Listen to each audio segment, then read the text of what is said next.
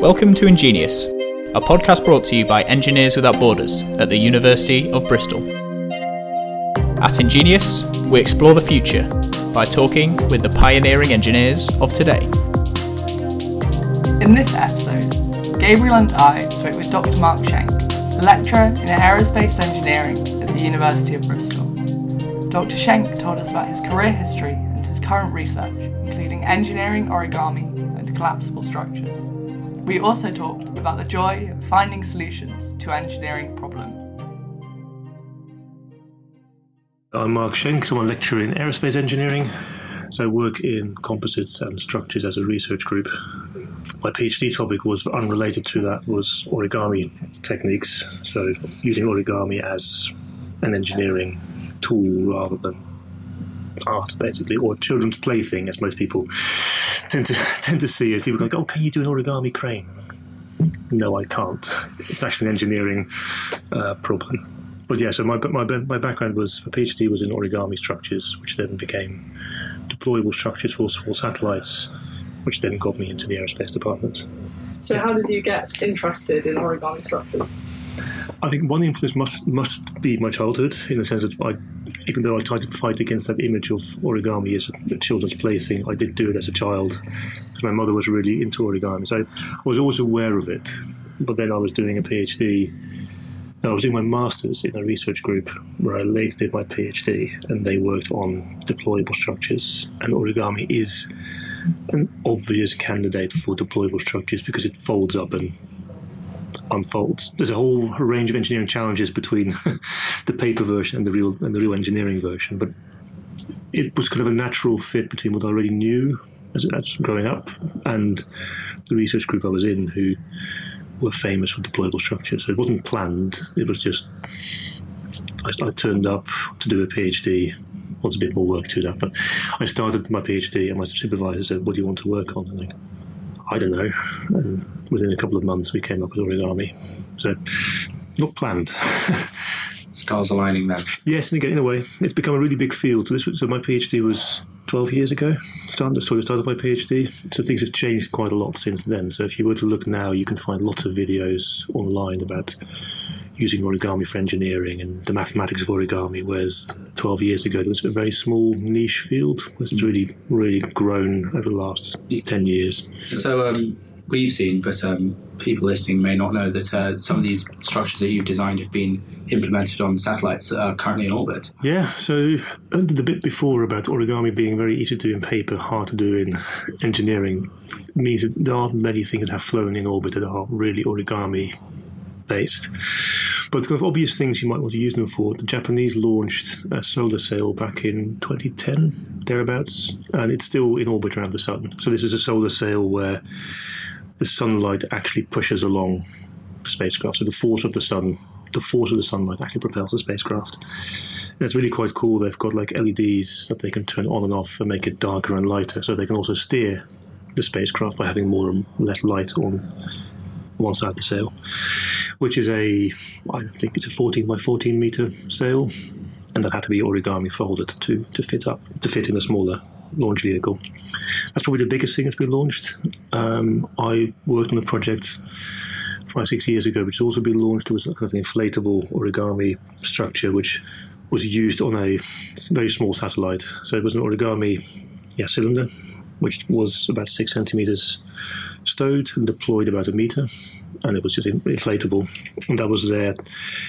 So that was attached to a satellite. This deployed, so you got a meter long boom, and then at the end was another sail. But this was designed to clean up space debris. So this would be you attach this to a satellite, then you deploy the origami boom, and then the sails. You need the boom to make sure your sail doesn't hit your satellite, and then the, the the sail gives drag, and that slows down the satellite and burns up. So that's the idea. That was to clean up debris. So as far as I know, it worked, but there was no there was no camera on board, so we we don't have proof, but. We know it, all, it, it came down much quicker than planned, so we think it worked. So, as far as I know, we've deployed some origami in space. We don't have proof, but I will take credit anyway. it actually worked. So potentially a candidate for future satellites. Yes, it, it was launched. It was actually launched again, the same technology, but it hasn't. But it didn't work this time. yes, it will. It, it, there are people working on using origami in space, but I think there's a huge gap still between what we can do in academia versus what we can actually launch in orbit. Because for origami, for example, it's still a craft. You can do all the math you want.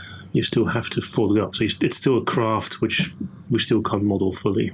So yes, there will be more satellites with origami in space, but it's tougher than I thought. so almost something that can be um, practiced without having a doctorate in engineering then some of these things. Oh absolutely. You know you don't you don't need a phd to fold origami for space. Absolutely not. I'm trying to get my undergraduates to, solve, to fold some things for undergraduate projects which you don't need a phd to fold. The math perhaps. Do you know the names of any fold patterns? Um, the most famous one which you can which you can search is it's called a Miura Ori. So Miura is a Japanese scientist, and Ori means fold. Same as origami means to fold paper. So ori is, is fold. So if you if you search for Miura ori, um, you'll find the most famous pattern that's being used by kind of engineers for pretty much any application. And we've tried many other ones, but we keep coming back to this one for some reason. It seems to do everything we need. So you spoke earlier about the problems of transferring origami between paper folding and actual engineering mm-hmm. applications. Can you go into more detail about that? Yes. So paper is actually remarkably tough. So you can fold a piece of paper over and over again and it won't rip. Try the same with a metal or a plastic or any kind of engineering material and it, you can only do it like once or twice and it will break.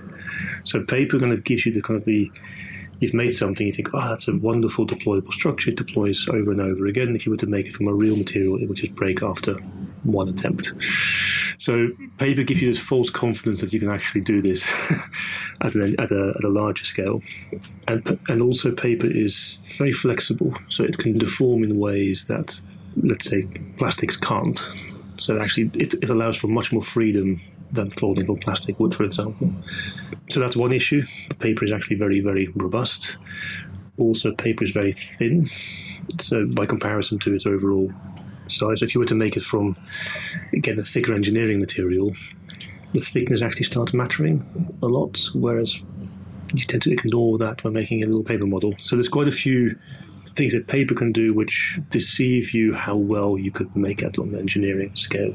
And there's also the modeling challenges because as an engineer you have to predict how it behaves once you've actually made it. Can you calculate, can you predict how it behaves? That turns out to be an ongoing research project. So at least one PhD student looking at how to how to do that. But it's one of those things where if you talk to architects, for example, they love the idea of I can make a deployable roof, and then they come with a paper model and they say, look, it's a really good fold pattern. I, I agree, but I can't scale it up from a paper model from A4 paper to a stadium roof. There are some challenges in between. Are there deployable stadium roofs? not using origami, but, there's, plenty, there's plenty of deploy. There are quite a few deployable roofs, and there are a few where you could call them origami. So they would have very thin membranes. So the roof of the stadium would be a very thin membrane, which you can fold up. So they they exist, but it, it's more like rolling it up rather than uh, folding it. But yeah, not pure origami. I think we haven't solved that problem just yet. So you've spoken in our lectures about metamaterials. So a metamaterial is, is a material which has properties you can't find in nature. Not not very commonly. So there are metamaterials which, for example, reflect light differently than uh, a regular material would, or they absorb sound in weird ways, or they just they have properties that other materials don't have. So the one it's called an auxetic, so it expands in all directions. So if you apply, let's say, let's, let's picture a sponge. If you take a sponge, you try to pull the sponge, it will always get narrower in the middle.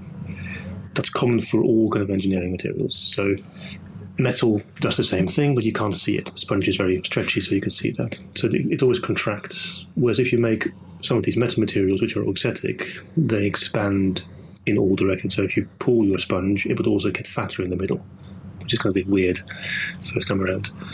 So, so these are kind of the reason why engineers are really interested in this because you can then kind of tailor make your material for your application. So if you want a special property, you can design this into your material. So there's lots and lots of work in that area, and lots of ideas. Very few that actually work at a large scale just yet. But we can. There are, for example, invisibility cloaks where people have managed to trick light to kind of be deflected in such a way that you can't see what's behind it in a weird way. For example. Um, the, the auxetic materials that have been tried that people try to use it for kind of impact absorption because the idea is if you have a, a foam for example which is auxetic if you compress it the material would kind of be contracted towards where you're impacting. So you, the material pulls itself towards where you're trying to impact it, therefore you absorb more energy. So there are applications, it's just really hard to make them at any large uh, scale. But it's really cool. There are really many ways of designing your material properties to behave like anything you've seen before. It's just we're still a good 10 years away from it being uh, very common. But yeah, it's a really, really big research area. We should teach you more of that at university, but it's also so new that it hasn't really reached the textbooks yet. So hopefully in a few years, students will be learning about these hopefully materials yes. and be able to put them into practice in their projects. I think the students at, at university will certainly, uh, within the next couple of years, already can. I think people outside of universities it might take a bit longer. But uh, within universities, absolutely, there are students doing projects on metamaterials in, in our department and worldwide. Yeah. So, how did you find yourself in the engineering world? So, very boringly, I was good at math and physics, so I didn't know what to do and picked engineering, which is not the best recommendation for engineering. But once I was doing it, I realised that I was a born engineer, and that was the thing I really wanted. But it's, it's when you start doing engineering that you suddenly it's problem solving. So you realise that's what you're actually doing is solving problems. So a very common thing we get when people come to university for open days, for example, is to say, "Oh, should I do mechanical engineering, aerospace engineering, or civil engineering?" And you kind of have to explain to them it, it's all the same skill set. You have to solve solve problems using math and physics and, sol- and solve new problems. And it doesn't really matter what area you're in, it's the same skills that you're using. So, for example, I was a mechanical engineer from around the graduate. Then I did a biomedical engineering master's. Then my PhD was in a civil engineering group. And I worked in an electrical engineering department even though I worked on satellites, I, did deployable structure for satellites, but it was an electrical department, and I came to an aerospace department. So I've worked in all kinds of branches of engineering, but at the same time, it's always been the same problem solving. So I guess the point there is it's if you if you're interested in problem solving yeah, and you are good in math, which I think you'll have to agree that math is probably quite important to, to survive at, at university, um, then it's just a really nice way of solving problems and it doesn't really matter which one you pick. Although aerospace is obviously the one you should you should you should probably pick. but um, we mentioned that uh, us interviewees we both study aerospace engineering. Yes, um, that's worth it. Uh, other disciplines are available. um, yes, but the way in many ways it doesn't matter so you pick the engineering you find interesting. So the aerospace engineers will either come because they find aircraft really fascinating, or satellites, or general spacecraft, or Formula One. That's what kind of draws many aerospace engineers, um, or wind turbines. Even some people find that really fascinating as a, as a, as a future uh, sustainable energy resource. It's whatever you find fascinating. That you, you should study that. Because engineers, we're still just problem solvers. Um, so if you like puzzles, that's kind of where you, where you need to be do you have a favourite puzzle that you give to your students? yes, I do. I think one of the interviewers is pointing at it in my office. yeah, I set a nice, I set a demo for the first year's first lecture, and it's a deceivingly simple demo which I can't really describe on on audio. But let's just say that about ninety percent of the students get it wrong every single year, mm. and it's very good because then the students all realise it's, it's okay to get something wrong which turns out to be a really useful realization that they're surrounded by people who also got it wrong. But then I think a couple of weeks later, when we actually start discussing it, they see how obvious the answer is if you phrase it in the right way. I think so. As much about outlook on the puzzle as it is about the critical thinking involved. Yes, it's more. It's, it's more. Once you've got the tools to kind of understand it, then it becomes really obvious. But if you just the intuition fails, and I'll admit this on, on air live, I also got it wrong the first time. every year I ask a few colleagues just for fun, and they all get it wrong. So it's not just the first year to get it wrong; it's just the intuition gets tricked, and then when you do it properly, you sit down, you draw what's called a free body diagram, where you draw it properly and you draw all the forces on it, and it becomes obvious. It's just intuition fails, and and those are the nicest puzzles where you can trick people a little bit, and then they make they realize afterwards how easy it was. Professor Schenk is well known for bringing uh, many demos and uh, toys, in fact, to his lectures because they can demonstrate principles well. And it was just fun. It's very memorable. But that's the goal. But I think this is. I think very often, if you, I ask people in later years and about a certain concept, and they go, oh, "I don't remember." Do you remember the baseball bat? And they go, "Oh yeah, yeah, yeah." Well, that, you remember that concept? Oh, you mean that one?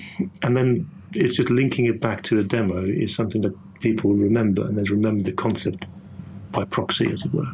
Um, Do you have a favourite problem that you've solved or a project that you've worked on? So your favourite problem is always the one you're working on at the moment, because that's the one that's keep, keeping you busy. It's keeping your. no. I think my favourite problem I've solved was probably the one that made me realise research was my my profession. So it was back in the Netherlands, doing my master's degree, and I was working on my, my research project. Uh, it turned out that that was really, really good research. I was okay at doing lectures and things like that. That was, that, that was fine. But then I discovered that was the thing I was really enjoyed, and I got. A, I'm still very, very proud of that paper we wrote about it because it was my first time I'd actually solved a real problem that nobody had done before, and I was really proud of it. And, and, really, and I still can read it looking back more than comfortably more than a decade ago. I can still look at it and be proud of it. So that first time I really solved a new problem was probably still my favourite. And that wasn't my PhD; that was before my PhD. But it was yeah the first time you've tackled something which is completely new. That was really quite rewarding. And I think that's something we try to get our students to do in later years as well, to do projects which are just new enough you can't look up the answer, so the solution has to come from you to actually solve it, which can be really rewarding. I also really, I am also quite proud of the work we did on, this, on the on the satellite that we talked about before with the deployable um, origami boom and the sail. Not because it was it was a really tough problem to solve, and it's not scientifically that interesting. As an engineering problem, it was a really tough challenge to make it all work. That's something I'm actually quite proud of as well. Um, it was an engineering challenge. There wasn't anything there that was. Everything was solved before, but combining it all into one solution and then launching it, which is also quite exciting, uh, was really quite, yeah, quite cool. So, what specific problem did you work on during your masters?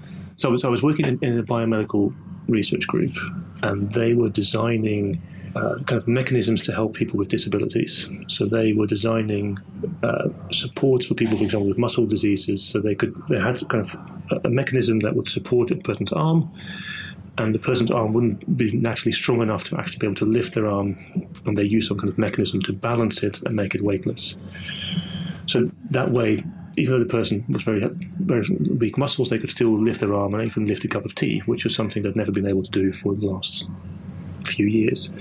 So that was kind of based around the very same concept that's used for kind of desk lamps. So desk lamps you can reposition very easily because they've got these springs which kind of balance out the weight of the lamp. So they use very similar mechanisms for um, balancing a person's arm using these kind of springs. So I worked on something very related to that, but we tried to generalize it into making shape changing structures. So you would have a what's called a tensegrity structure, uh, which is kind of like a truss, which is a truss is something you might see for bridges, for example. You look at very old fashioned bridges, you just kind of triangulated, like triangular structures. Um, but in our case, these trusses were made from cables and uh, bars, so the very thin cable, very thin bars. And by replacing all the cables by these fancy springs, we could make reconfigurable structures. So they can change them shape very easily in the same way that an Anglepoise lamp can. So one of those desk lamps can really easily change shape. We made kind of 3D structures which could change their shape very easily. And this was ultimately inspired by using it for medical devices, for support devices. But we went quite theoretical um, so it was quite an abstract research topic, but the application was to use it for uh, medical devices. But there's also the reason why the Anglepoise lamp kind of appears in my lectures, because it's something I really learned to understand once, once I was doing my masters, but also my master supervisor had at least a dozen in his office um, because he, he he loved these things. So I can trace back my research career to Anglepoise lamps in a way, which is one of the reasons I've showed in my lectures because they inspired me when I was an undergraduate, and I kind of like showing it to the next generation in the hope that one or two might remember it afterwards. So, what are you working on currently? So research-wise, we're looking at kind of uh, shape-changing structures. So kind of what I did in my masters, but then more more with composites. So the idea is that you might want.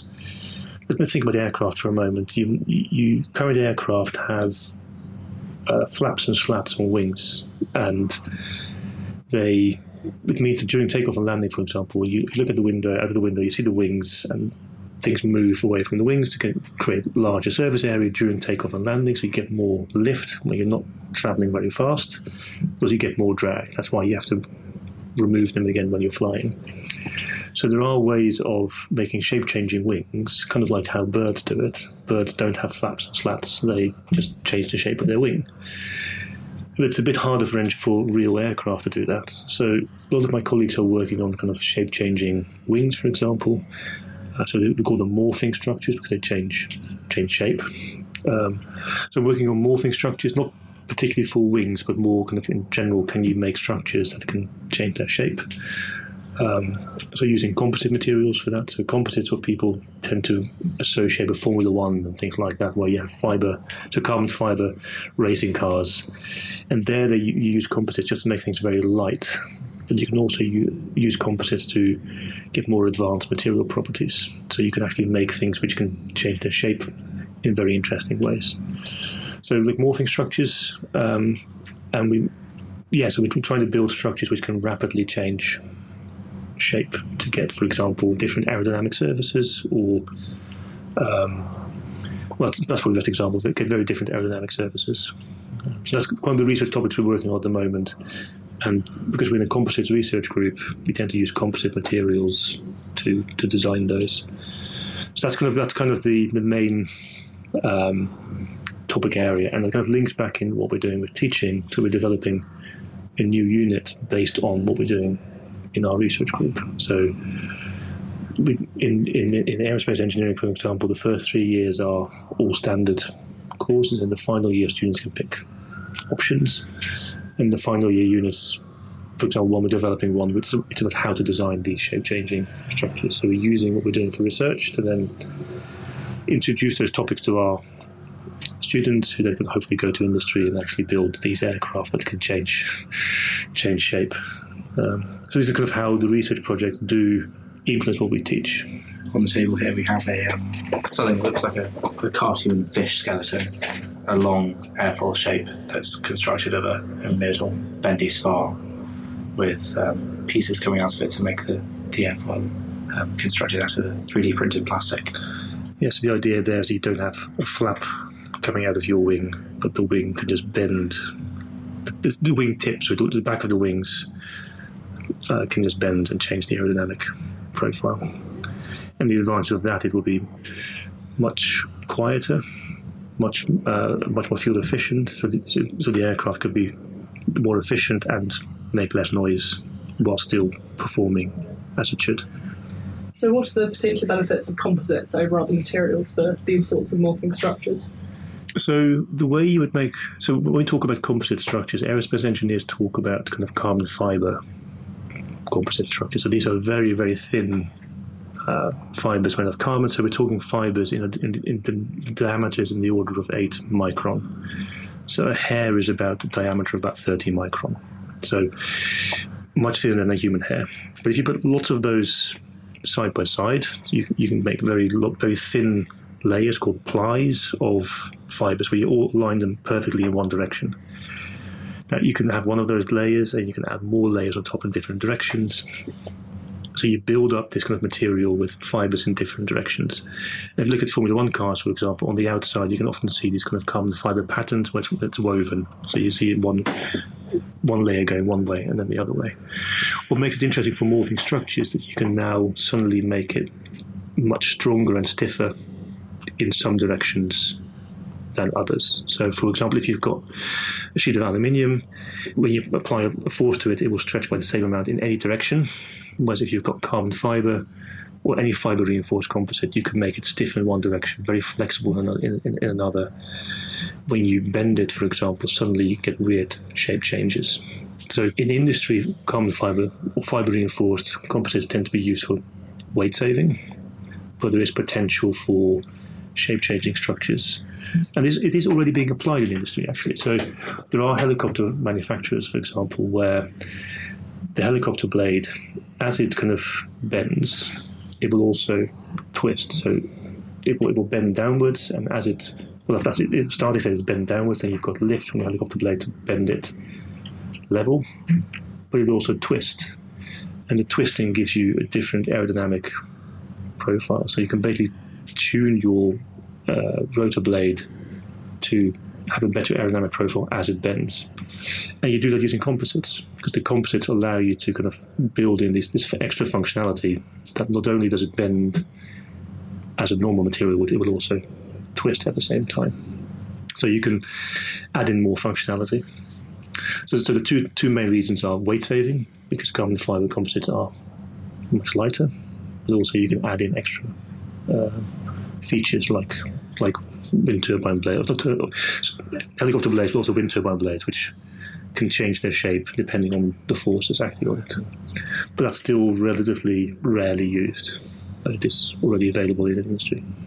It's interesting how you spoke earlier about how the morphing wing structure is like that of the bird's wing. Yeah. And I know that um, back in the day, the Wright brothers used um, wing twist to steer their aircraft. Do you think there's a potential to use that again as a mechanism? Yes.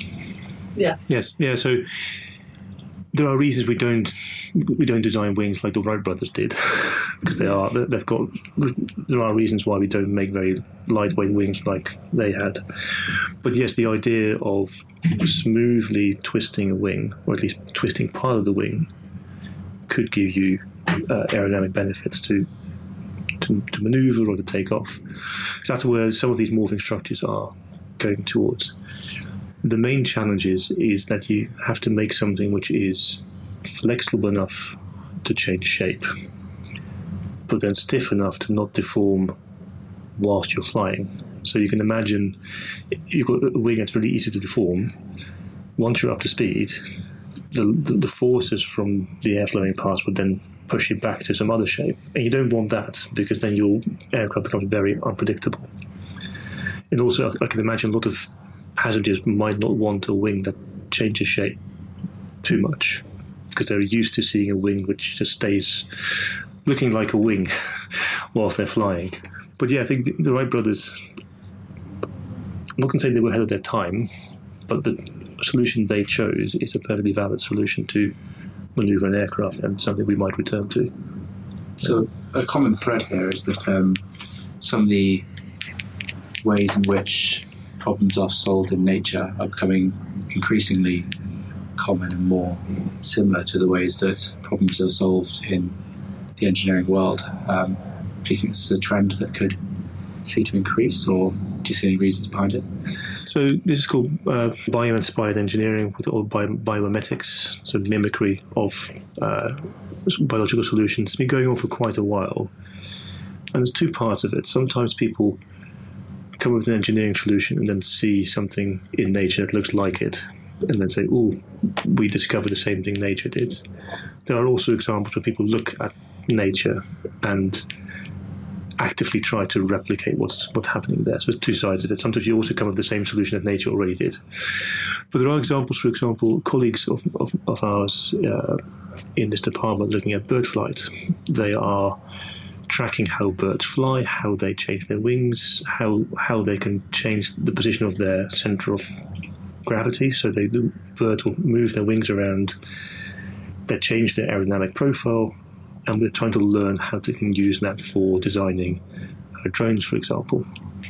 So drones are a good example where a lot of these advanced technologies will be used rather than commercial aircraft because drones are much smaller. much less costly if things go wrong, so you can try a lot more ideas. So there are people actively looking how bird flight can inspire, especially UAVs, so uh, drones. But these things, yeah, in many different fields, people try to look at nature and then try to pick up ideas from that.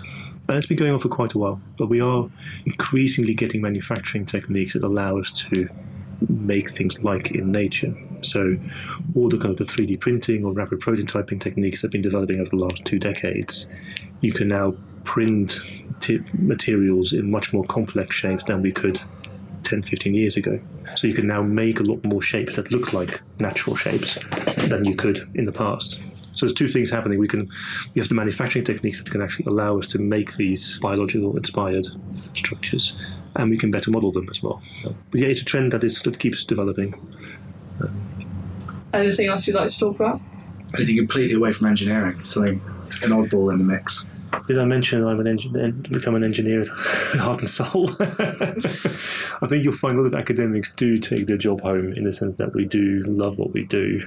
I find my job so interesting that a lot of things I read outside of work will be related to shape changing structures, engineering, origami. I read those things for fun, even though it's work. So no curveballs, I'm afraid. Do you find yourself implementing engineering solutions at home then? No, I don't have an automatic plant watering system at home. No, I hmm. do it by hand.